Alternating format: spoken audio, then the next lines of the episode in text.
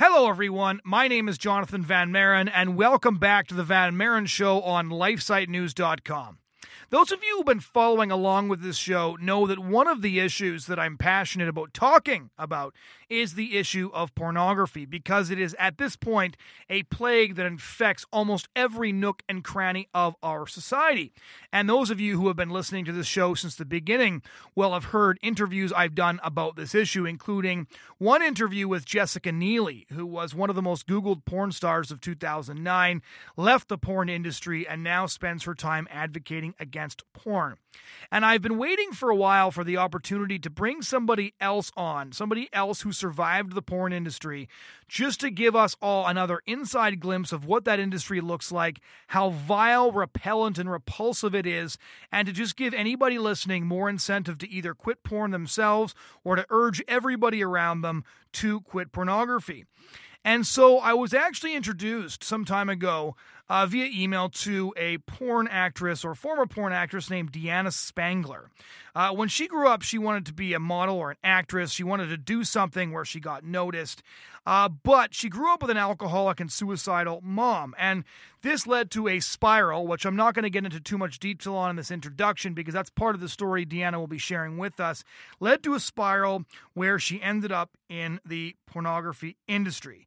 And she was already familiar with porn at this time because her mom would show her movies that her parents already watched when she was only six years old.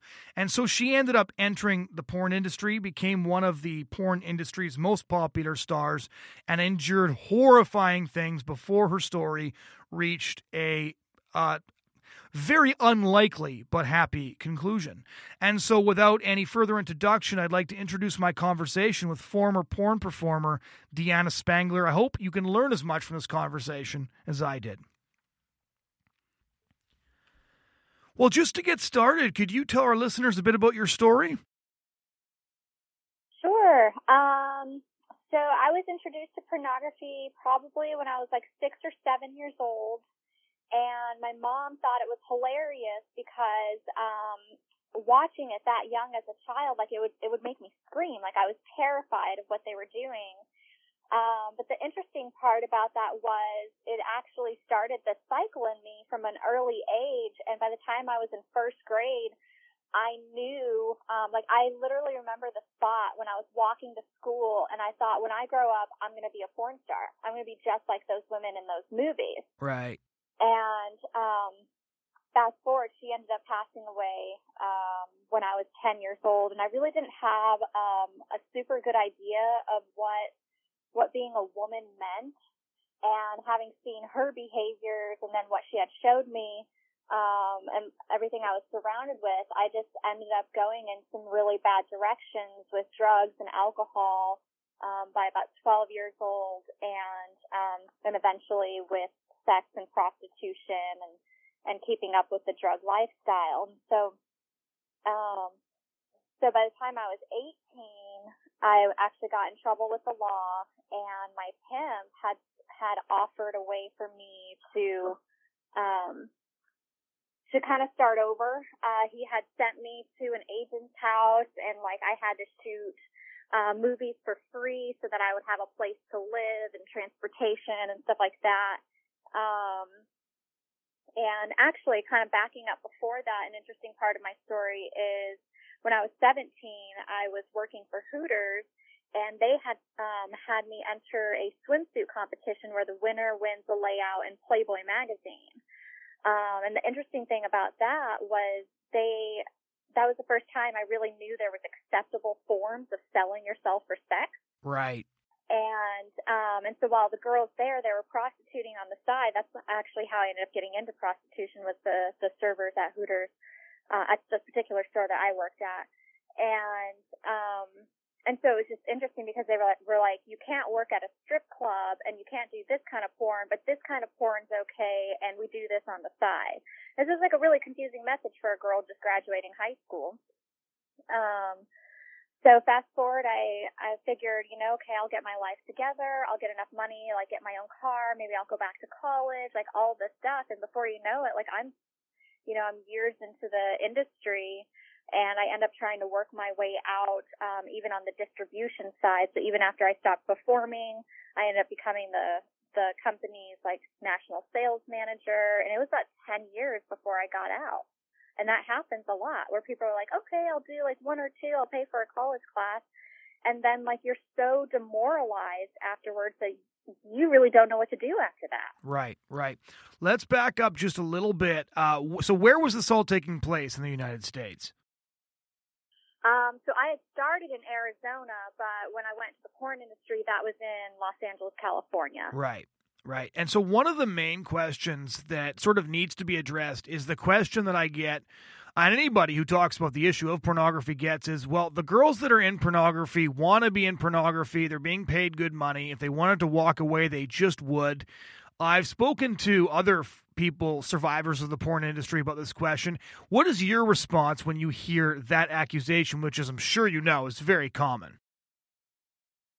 So the thing is, um, you have to be able to put a smile on your face for them to hire you. And so, like to act like you're enjoying it and all of that stuff, like if, if you don't, if you in the slightest don't look like you want to be there, like you lose your job. And so as far as the choices go, you have to look at like what, what those choices looked like. So the upbringing that I had, like that didn't look any different than the abuse that I already had gone through, except I thought like, like my thought process was, okay, I can stay in a hotel and possibly be murdered, or I can go to the porn industry where there's witnesses. Like that was my choice. Right. And so, like, it wasn't until I met like healthy people because the thing is, is like when you don't really have like family nurturing you, and and these people prey on you, like they know that. They know that you don't have anybody to go to, and so when these people prey on you and they offer you like a way out, and you don't have any other examples, it does look like a good lifestyle until you sober up and you feel like you realize like gosh like i really want to put on clothes. Like i really want to learn what it's like to have a normal conversation or go out on a date or something. And it wasn't wasn't until i found healthy people that i could say oh my gosh like that's the life i actually want to live how do i make choices that that lead me there and i needed people to help me do that so, what are the connections between prostitution and the porn industry? Because you're now the third former porn performer that I've talked to who said that the two go hand in glove. You can't really distinguish the difference.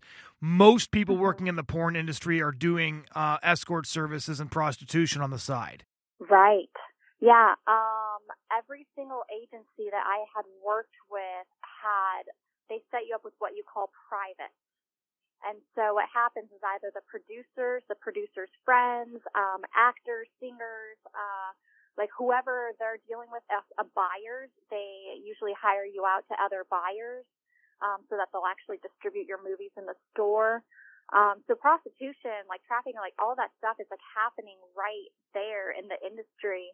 Um, but the other connection is the way that like pimps and predators get you is they say like, I'm going to make you famous. Like I'm going to make you a model. And so they start you with like um, like a few like photo shoots, and then all of a sudden they offer you like a bunch more alcohol and drugs and more money to sleep with the guy who owns the place that you're doing the photo shoot for. And then um, as they're doing that, so like with what he did with me when I got into the industry is he would go and start using my pictures and my like quote unquote fame and started using that to traffic other girls into his prostitution circle. And then once they were, he would prep them. Um, he'd, he'd do awful things to prep you so that you'd be able to handle what you're going to go into the industry and do. And then he'd send you off. And so that's how he got more girls. What does that mean? 18. What does that mean, prep you?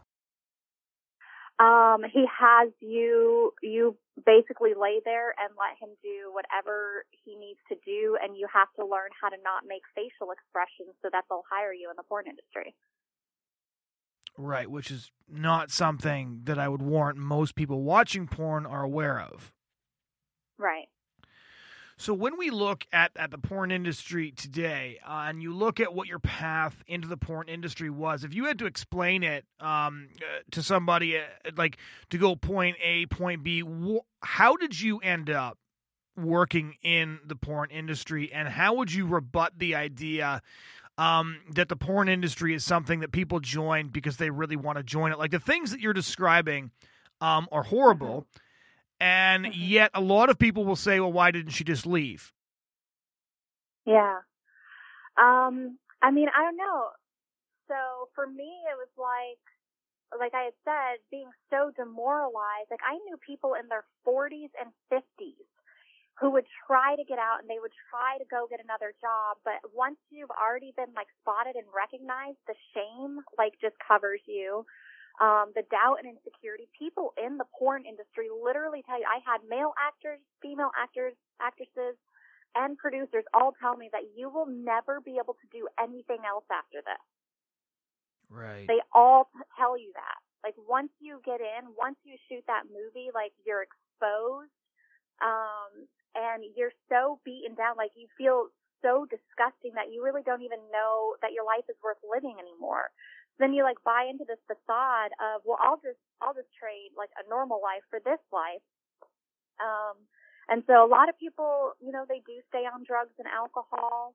Um it's just if you don't see that there's anything better out there like you really don't you really don't know. You just think like this must be life one of the things Dr. Mary Ann Layden talks about quite a bit is is she said when when you look at the sexual exploitation industries, so that would be prostitution, pornography, stripping, what they fundamentally do is is they teach people an ideology, which is that sex can be bought.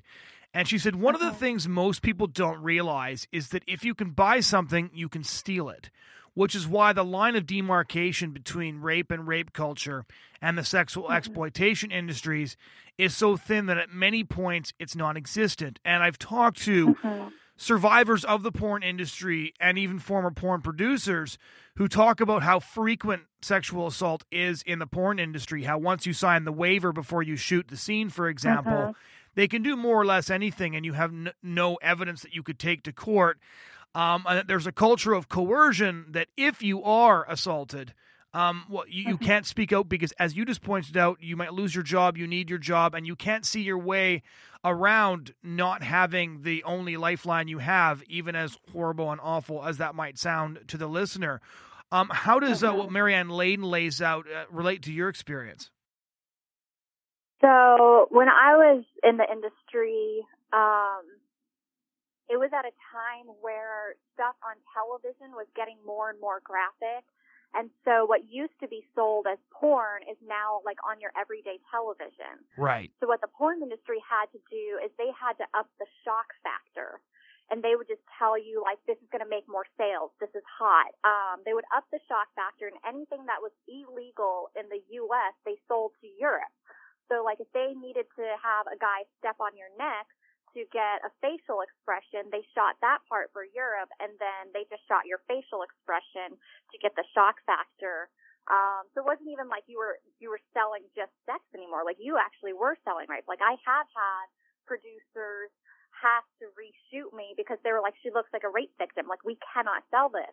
And so they have like they have to get you to a point where you look like that's exactly what you want. And so in your mind, like they're telling you, like, you know, this is going to increase the numbers, this is going to increase the sales. Well, basically what that equates to is this is going to get me more work. Right. And so, like, you show up and they say, like, oh, well, we actually hired you for this scene. And it's like, okay, you can leave the set, um, and lose your money for the day, or you can kind of negotiate. And I have had that happen sometimes where I have, like, been able to just leave the set and say, no, I, I cannot go there. And, and then other times they just brought me more alcohol, and I was like, okay, fine. Right, because as I recall from from a different uh, interview that I did, there's often a kill fee associated with the shoot, and so once you arrive, um, uh-huh. if you don't do the scene, then you basically not only don't make money, but you have to pay money. Um, uh-huh. So how? Do, yeah, and if you have an agent, like that's terrifying to go back to. Right. They are angry. Right and that could cost you a ton of work from every other producer. So Jessica Neely, um, who's been on this podcast mm-hmm. before, and of course is, is, the one that connected us, um, talked about mm-hmm. how when you reach a certain age, you're just expected to do more violent and de- degrading pornographic scenes. And, and her exact words on the podcast was, um, "Women and girls in the porn industry have a shelf life." Is that true? Um. Okay. So there's there's kind of a couple different categories there. Uh, it's not necessarily age factor. Um, but what happens is people will try to get like somebody who's 18, fresh off the bus, uh, into the industry and they shoot them out so hard and so fast that they, like nobody will hire them again. And so the only way for them to get work is to do more and more extreme stuff. The same thing happens as you do age. The only thing that will cover you is if you go under contract with somebody, um, then you're guaranteed work for the rest of the year.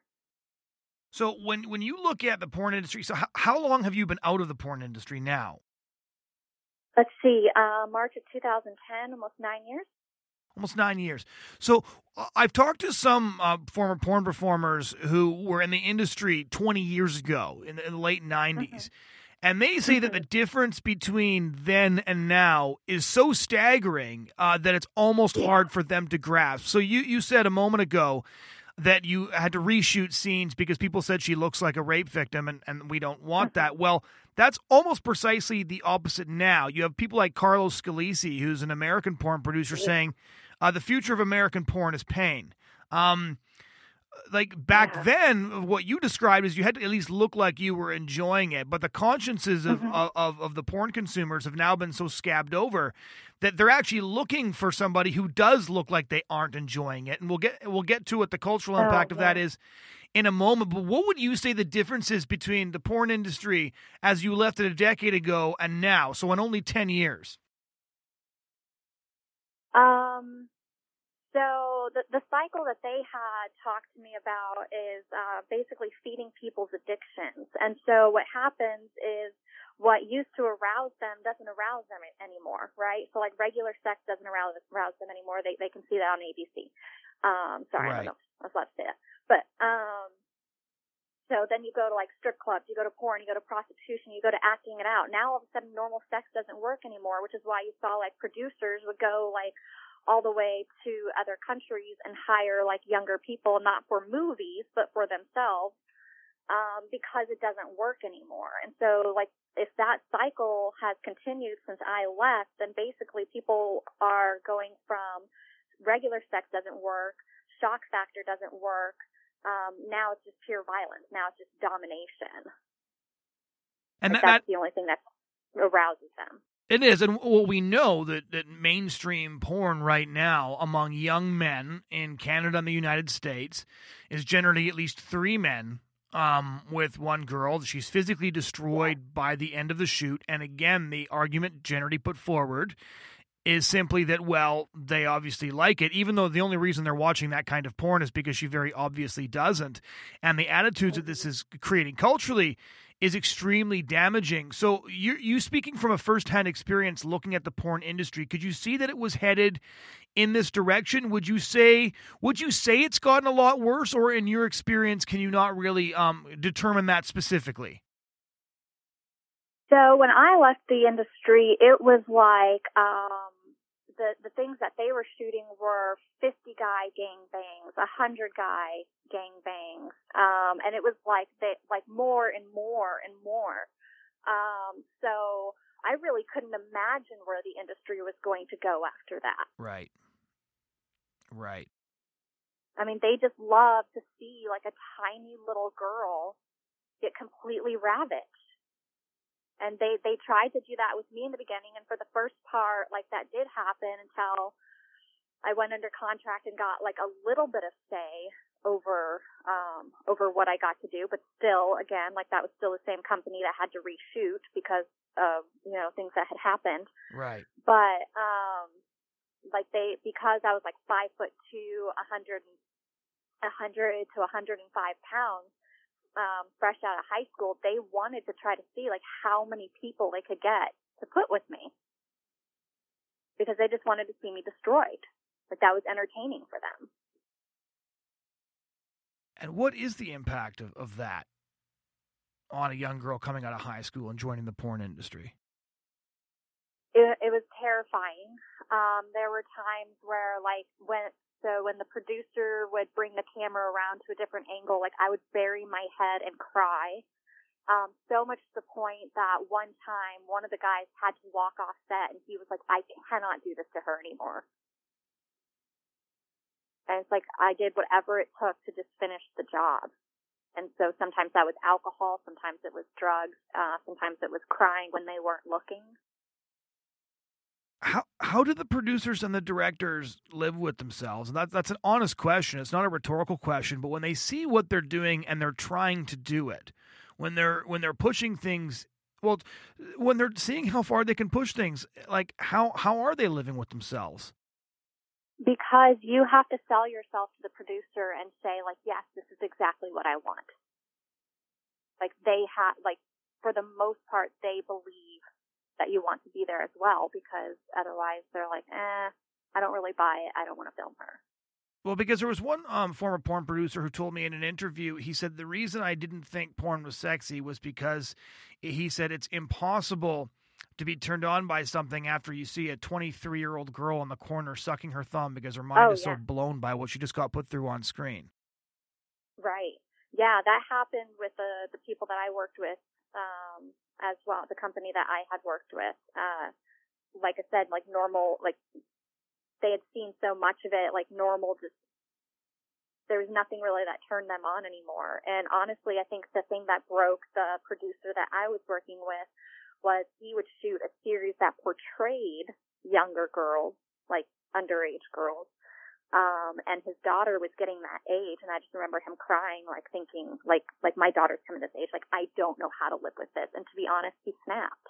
And a lot of people I know, they they snapped and they haven't gotten their sanity back.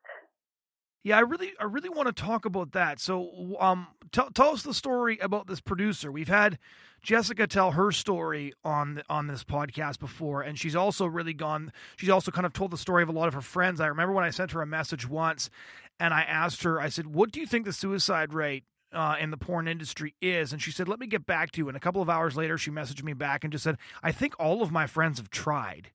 Um, yeah.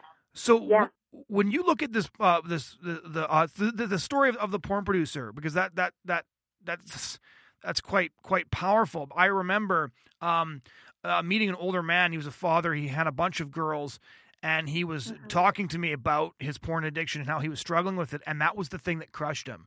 Um, the reason mm-hmm. he couldn't stop crying was because he realized as his girls at 17, 18, 19, 20, one of his girls, I believe, had just turned uh, 20, um, that the girls that he was watching in porn were, were the age of his daughters. And that just made him hate himself.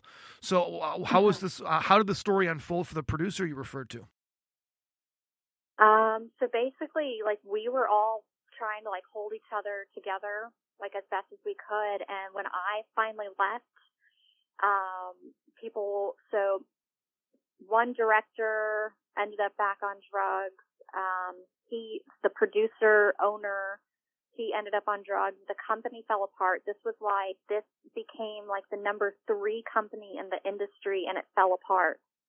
Um, right around as all that was unfolding the general manager. Um, I'll get emails like like once a year. Like he'll try to find like a different way to connect with me wherever I am, talking about like how he's gonna um, kill me and then rape my dead corpse and stuff like that. And this guy was like like one of the smartest guys I knew. Like out like outside of what he did in the industry, like he was brilliant. And so to see him completely schizophrenic, like he is schizophrenic, I checked around um, because his messages were so graphic and didn't make sense. Like it, it completely consumed him, and that wasn't the guy that I worked with. Shocking enough.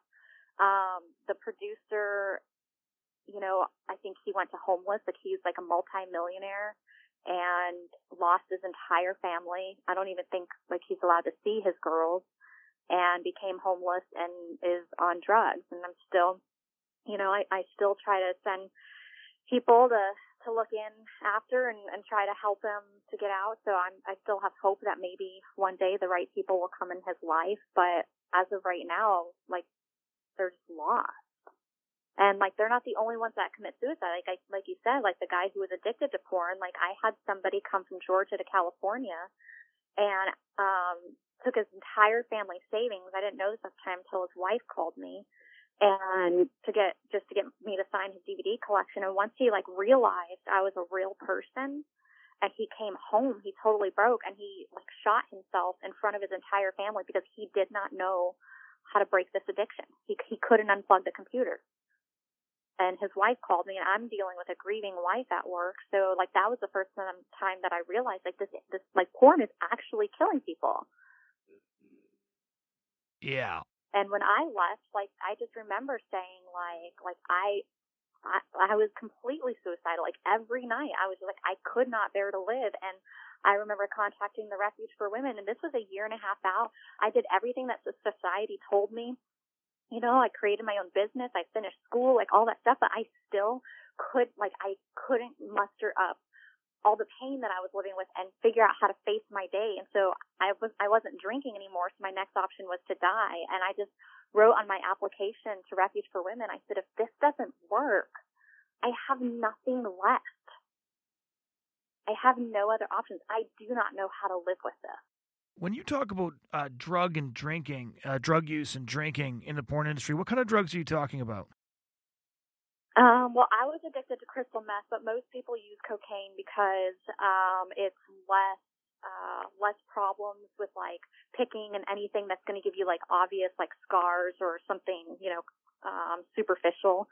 So cocaine was usually what they would get away with, and just a ton of alcohol. What would you say the average survival rate for somebody going into the porn industry is? Survival, like. Let's say functioning life. A functioning life after? I don't know that many people. Um, I mean, I, I, I know a few that have made it out and, and advocate. Um, I know a few that kind of keep to themselves, but for the most part, like it just seems like everybody stays addicted to drugs and alcohol, um, or they sometimes you can end up trading like one platform for another. Um, I mean, I just read a story that someone else, like who was a huge advocate, I think she ended up taking her life for overdosing. Um, and I just like from what I understand, that's that's common, that's the norm. And so like we have to be really intentional to fight for our healing. Like a lot of us think like, okay, we're just going to start a new life and we're just going to forget about that. But no, like you have to go through intense trauma healing to be able to interact with people on a normal relational level again. And people don't know that. And so they're just sitting there like insane. Yeah, no, I remember where did I where did I meet Jessica for the first time? It was in Houston, Texas at an anti-porn conference. Um, mm-hmm. and she has very long hair and somebody commented on her long hair and she she suddenly pulled it off. She said it's a wig. I've been tearing out my real yeah. hair just trying right. to mentally process what I've been through in the industry. Which is quite right. a jarring visual. Um, quite a, a jarring visual to see how pornography, which is driven uh, pornography use, which is driven by lust and addiction, uh, like literally consumes and destroys the people that are feeding that addiction for those who are watching mm-hmm. it. How did you leave? Tell us, uh, like that story, sort of a step by step. Give us a chronology of how you got out of the porn industry, because that's one of the reasons your story is exceptional. You got out um, mm-hmm. You can talk about what you went through. You're helping other people. You're trying to pull other people out of where they are, and so your story is exceptional for a, for a bunch of different reasons. Yeah, it it is actually. Um, it was quite different than a lot of girls. Um, so what happened with me is the company that I went under contract with, uh, we lost our salesperson, and so I had started taking over um, when they offered me the contract, I I needed insurance, and so I I asked for a job. I said I will definitely go under contract, but like I need a job. I, I need somewhere to go every day. I I cannot be just at at my hotel drinking all the time. Um, and so that was my first step was like figuring out how to have something somewhat productive to do each day besides the three times a month that I was going to be filming. So they gave me a job. I got insurance. I started answering sales calls, and um, when I would go to the AVN show, like I'd, I'd do part of the time signing autographs, and then the other part I'd be meeting with with our VOD um, people um, and all our our distributors and stuff. And I just realized, you know what? Like I can do something else. Um, I I actually have other skills, and I used to be pretty smart before drugs, so I kind of started running with that and tried to make a name for myself as, which is hard to do as a woman, um, let alone as a woman that was coming out of, of the movies. And so I had to like work super hard to be taken seriously just on the distribution side. But what happened is, um, not everybody took me seriously. So I'd still go to these shows. Now I'm no longer performing. Now I'm just on the business side. And yet like producers would come up and grab my hair and show me who's boss other people would grab, you know, other parts of me. Um, I had been out, let's see, Seth, I, my last film was technically 2006. That's almost four years that I had been out and at these shows, like people would still follow me with cameras, um, and, and people would come from all over the world and stalk me. And I just realized like I can't ever like have a new life unless I get out of this business altogether. Like whether I'm performing or not, like I have to get out of this business. Like I was like, or I'm going to die here. Um, and so I had started going back to school while I was working in the distribution. And I got enough schooling that I opened up my own health and fitness business. Um, I actually happened to be engaged to one of the second largest distributor of porn in the country at the time.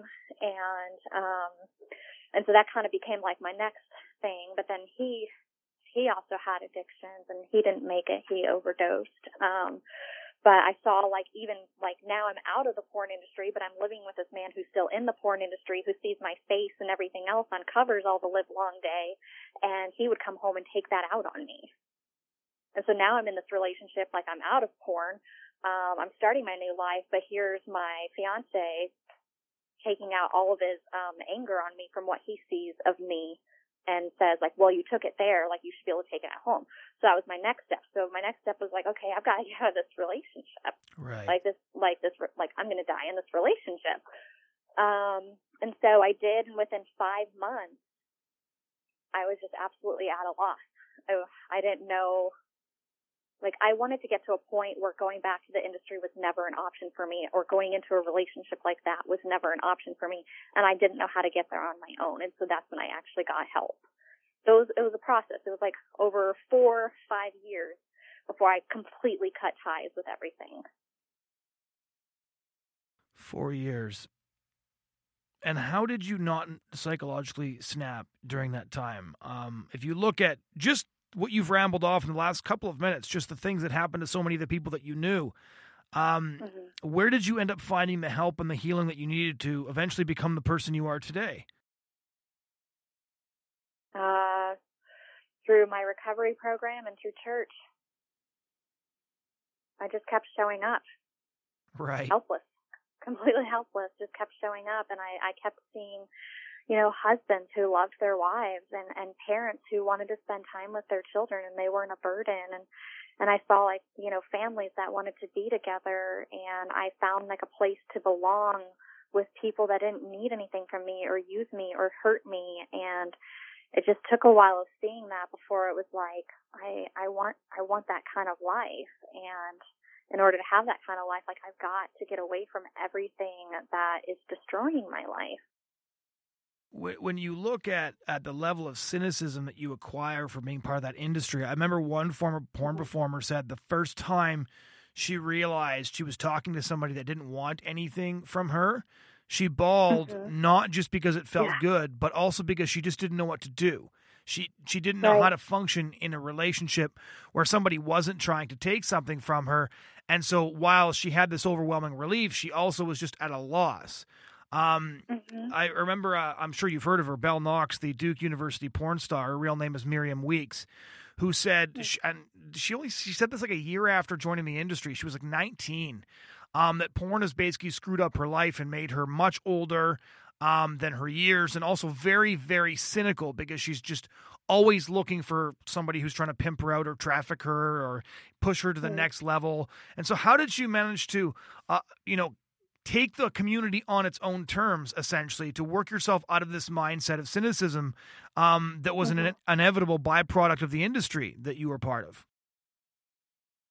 So, an interesting thing about how the brain works is um, our brain operates uh, out of experience, right? So, um, if I don't have any new experiences, the only thing I can do is operate out of old ones. And so, one of the most healing things for me was, you know, like like those relationships got healthier and healthier. So it was like once one got healthy, I started to see what was unhealthy. I could re- I, I learned how to operate out of a new place. And so it, it was a lot of observation, a lot of intentional observation of, you know, going to family dinners uh, with people at church and stuff like that. And not people who are quoting the Bible at you, people who are actually living out love, joy, peace, faithfulness, like actual tangible fruit from their spirit and and I leaned into those situations and the longer that I was in relationships with people who didn't um, use me, abuse me, try to cheat on their wife with me. Because it was really confusing because like, like when I left the industry, like any couple who wanted to be my friend, I assumed, oh, they probably want me to be their third partner. And, and some of them did. And so to finally be surrounded with couples that like, like that wasn't even a thought on their mind. Um, and so now I have like all these new experiences off to operate out of because I, I have joined different families. I have made healthy friendships. Um, but until you do that, all you know is every class of human being who used and abused you. And like, and you, you have to have somebody in your life that you can trust their discernment because like our discernment's broken for like a good while. And so you have to have somebody in your life that you bring those relationships to and they can tell you like, no, like something's off about that in case you're not seeing it because it feels normal to you. So you have to have a couple people who can walk on that journey with you. I did not do it alone. It took a ton of people to get me to where I am today. And I still live in very large communities. Um, but I was able to get married. I was able to have a beautiful, healthy, honest, open relationship with somebody who never even like, like had heard of a past like mine you know, who d- didn't do drugs and didn't use porn and didn't have sex and, and waited till marriage and like all this stuff. Like we had two opposite backgrounds, but he saw so much of who I am today. Like, like he's never once like thrown my past in my face. Like he wouldn't consider doing anything that like hurts or dishonors me. And I was able to have that healthy relationship because of all the healthy friendships that I had first. That's beautiful when you're looking. I have a really good life today. yeah, no, no, and but I... it still takes intentional work. Like I still have to work at that. Yeah, no, I and, myself. and you'd said some of it uh, before before we uh, started our conversation when we were emailing back and forth. One of the things I really wanted to take a look at with you, um, because of, of the community that you're part of now, um, is what what is your reaction when you see how the extent to which pornography is creeping into the Christian community? Because a lot of the arguments about pornography that it's normal that the girls in porn want to do it, uh, you um, you know you've you've heard them all far more times than I have. Um, which mm-hmm. used to be just sort of part of broadly secular culture, are now creeping mm-hmm. into the church. The uh, polling data on pornography in the church is terrifying. Um, mm-hmm, over 50% absolutely. of evangelical pastors admit to having looked at it mm-hmm. in the mm-hmm. past month. The average age of ex- yeah. first exposure to porn is down to age uh, nine years old. I've met porn addicts as young mm-hmm. as eight. So, how do you respond to the growing threat of pornography to the church. I've said before that if we get this wrong, almost nothing else is going to matter because porn is the one of the few things that has the ability to destroy us from the inside and to destroy the institutions like marriage and family that the church needs to survive. Mhm. Um, well, the first thing is I don't think it just started creeping into the church. I think people are just starting to come out and, and confessing it or um, admitting that that's been going on um, I, I, it's a, the hard part about the Christian community is there's so much more shame. Um, that's a very private um, life of destruction. And so it's not like something that like you can like obviously see in somebody else and be like, hey, like you're struggling. How can I help you with that? Like you you don't know that's going on. Um, and so I don't, I definitely don't think it's new. Um, you know, I graduated seminary and I worked with both men and women, um, struggling with their porn addictions, people like their marriage is breaking up. Um, and it's really hard because like you go to a seminary and you're academically taught to, um, you're basically ac- academically taught like how to teach the Bible. But the thing is, is like, like our faith is more than teaching the Bible. Like our faith is an actual way of life and living. And there's freedom that we can have here. And so it's not a scholastic thing. And so the problem is with like Christian communities and like seminary that I'm noticing is a really big struggle right now is, is they can't be open about that because you get kicked out of school. You can't be open about that at church because you get, you, you lose your job. And so, um, now I wasn't raised in a church and, um, and they use this term out here called the Bible Belt. Um, I always thought that was like kind of a bad term. Um, but so church out here is more of a cultural thing and less of a faith thing. I don't know if that makes sense. Mm-hmm. And so, um, when, like the people that I spent time with, like they were raised in the church.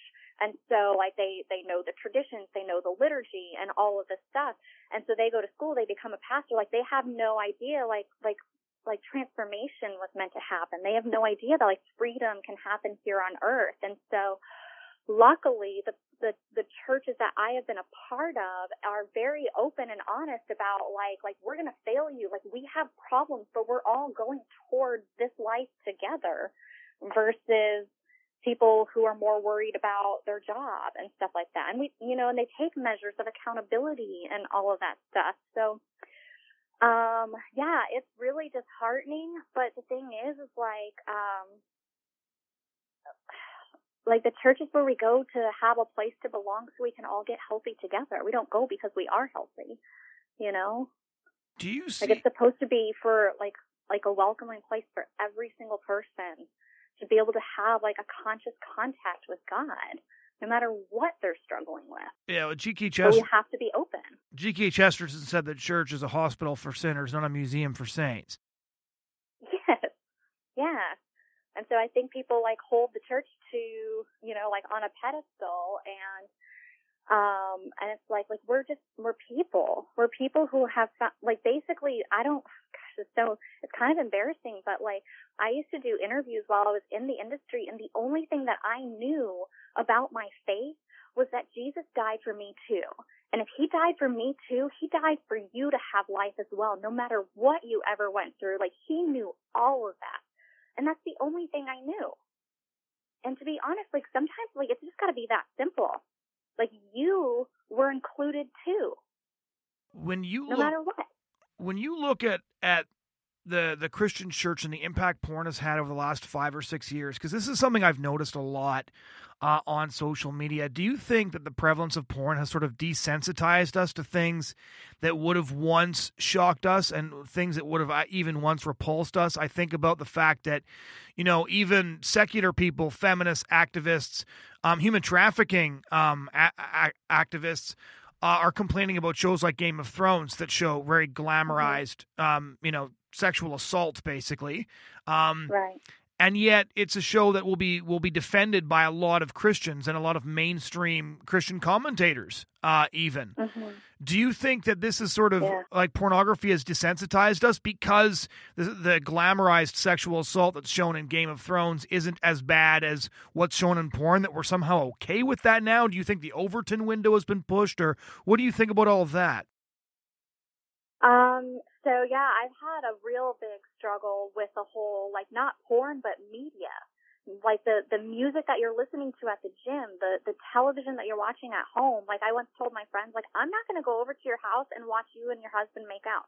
That's not entertaining for me. So why am I going to sit there and watch a show where all they're doing is making out? Doesn't make sense to me. Right. Um, so like the hardest thing for me in the Christian community is seeing, um, the the shows like like Orange is the New Black. Like I mean, I was on Netflix and I saw a preview of two women in the shower making out like without my permission. Like it just like automatically went on and and they're like sitting there discussing stuff like that. And so they don't understand like we're supposed to be so protective of our mind. Like the second like one thing becomes okay in our mind, like we can that that bar gets lower and lower and lower. And so like even before porn, I think media has a huge impact in the Christian community. And I hope that's one thing that I can help point people to is like let's let's watch things that that promote human flourishing, right? Because what I saw growing up were movies like American Beauty where the dad is masturbating to his daughter's friend or um, like poison ivy or american pie where they're trying to sleep with their friend's mom. Like like all this like like almost glamorized pedophilia becomes okay and and funny. And like we wonder where all you know where all these desires come from because they're like oh that that does seem kind of like fun or um so i think like we really have to be careful with just our media in general and what we're putting in yeah i couldn't agree more um i guess uh, the final question um, would be an open-ended question and take as, lo- as long as you want with this one. As somebody who has seen the the porn industry firsthand, somebody who has survived the porn industry, somebody who's still in touch with people that you knew during the what during your time in the industry, and, and have seen people die as a result of pornography. Mm-hmm. What is your message to Christians and to the culture at large on pornography? If you could tell, if you got 15 minutes to address the nation on pornography, what would you say? Wow. um, I mean, it's really hard because a lot of the people who are addicted to pornography are not coming at it with a healthy mind, right? So, right. like, no matter what I say, the the addiction is so deep. So, I guess like what I would say is, is first of all, like, seek help. Like, like talk to somebody like don't don't sit there and justify it to yourself like like seek help because you're not going to see anything clearly until like that addiction is arrested for a little while um like you're going to see things through through the eyes of pornography like things that you wouldn't even think are related um but as far as like the girls and the guys that are in there um you know let, let's talk about what's sexy okay? So like here you are thinking like this like this is great like these women are enjoying it. But what you're not seeing is okay like I had to take this many antibiotics to counteract this disease. Um, the guys had to shoot up their uh, their parts so that they'd be, even be able to perform and they're getting used over and over and over again. They can't even like feel sex anymore. That's not sexy um, well, you know, your back is going out, so you're like on on Vicodin just to be able to hold these positions so that you can get a so that you can get a decent picture, so that on the back of the cover it looks like you had fun. Um, there's, you know, you've got gonorrhea, chlamydia, like all kinds of bacterial infections. Production's having to um, shut down because you know, somebody brought HIV back. So you're basically just watching a bunch of traumatized people who, a lot of them like ha- either started with a drug addiction. Most of them started with a drug addiction that got worse. I don't know that the drug addiction started in porn. A lot of them came already addicted. Um, and so you're watching people that were either like every single person that I met had sexual abuse in their background. And so what happens with sexual abuse is you either end up with like a, a hyper drive, and so then you have an addiction yourself, or like you you think like sex, um, somebody's going to take it from me anyway, so I might as well be a willing participant. Like a lot of people think that, like they're going to take it from me anyways. So you're basically getting to watch people and and use humanity um, at a point where they have already been so traumatized. And then even when they leave and they're dealing with that trauma the rest of their life, you're, you're continuing to buy into that. You're continuing to buy into, um, to using another human being to meet your needs. And it's like, at what point do, do we stop using each other? And, and they'll be like, well, we're not trafficking somebody, or oh, they're of age, or oh, they want to be there. Like, you're using another human being and by you doing that, you're creating a demand for more human beings to be used. Like what, what if instead when people were on the street or they had no families, there was more options out there where they, they would help somebody to have a life that was like meaningful and purposeful. Why is this the option that you get presented with? And that's been going on since the Bible. I mean, like women in general, like once they lost their fathers or they didn't have any protection, like that was their way of providing for themselves. Is not like new information. But why is that? Like we live in a culture where that doesn't have to be an option anymore. But because of the demand, it is. And so we have to stop with the demand. Stop with the demand. That's a that's a good place to end it because that's really what all this boils down to. Deanna, thank you so much for taking the time to tell your story. I know it's not easy. Yeah, thank you. Ladies and gentlemen, that was my conversation with former porn performer Deanna Spangler, going through the details of her life in the porn industry, explaining how poisonous pornography is, and I hope giving everybody who will listen to this incentive to quit pornography, kick it out of their lives, and convince everybody that they know that pornography is something that simply has no place in the lives of anybody who wants to live a healthy and moral life. Thank you so much for joining us this week. If you'd like to check out our past podcasts, including other podcasts on this very issue, head over to lifesitenews.com where you can find other podcasts, opinion commentary, and news updates from the front lines of the culture wars. Again, thank you so much for joining us this week, and we do hope you'll join us again next week.